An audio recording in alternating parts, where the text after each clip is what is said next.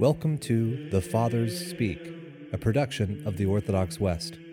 Each day, Father John Fenton reads a selection fitted to the Western liturgical calendar from one of the Fathers of the Church.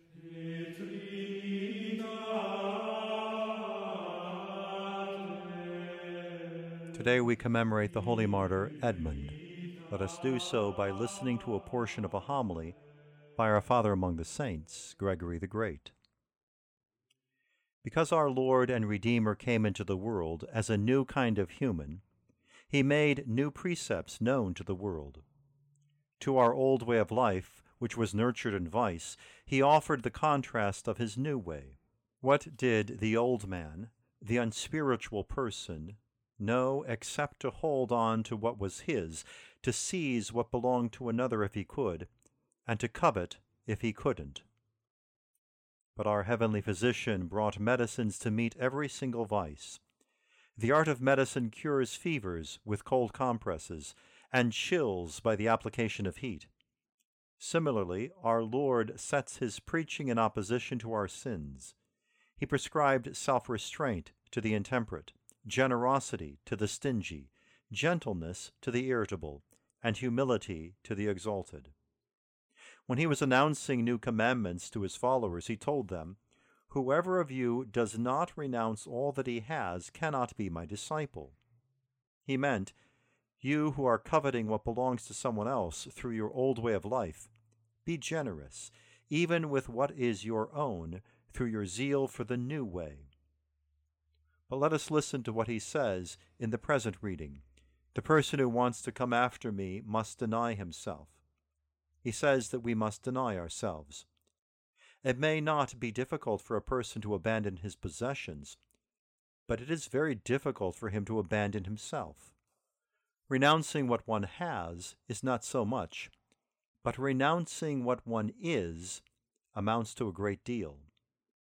The Lord commands those of us who are coming to Him to deny ourselves because we who are coming to the public contest of the faith are taking up a struggle against evil spirits. Evil spirits possess nothing of their own in this world. We who are naked have to struggle with other naked beings. If someone who is clothed begins to struggle with one who is naked, he is quickly thrown to the ground, since there is something by which he can be held. What are all earthly things except a kind of covering for the body? So let anyone who is preparing for a contest with the devil cast aside this clothing, so that he will not be overcome. He should possess nothing in this world by his love for it.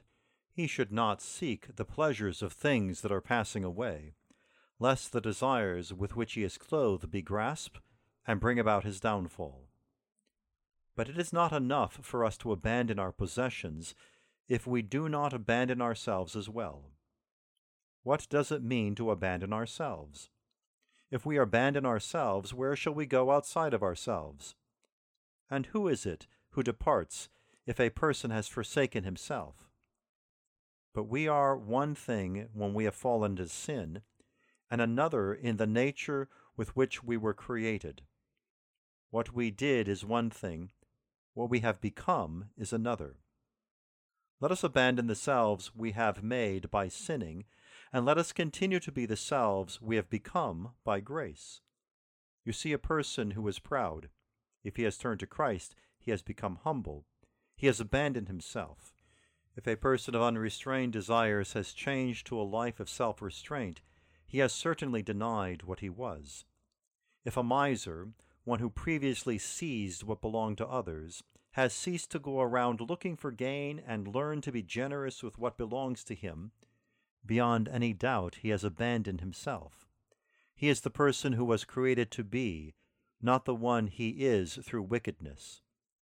That is why it is written, Change the wicked, and they will be no more. The wicked who have been changed will be no more, not because they will altogether cease to exist in their essential being. They will cease to exist in their guilty state of ungodliness. We abandon ourselves, we deny ourselves, when we escape what we were in our old state, and strive toward what we are called to be in our new one.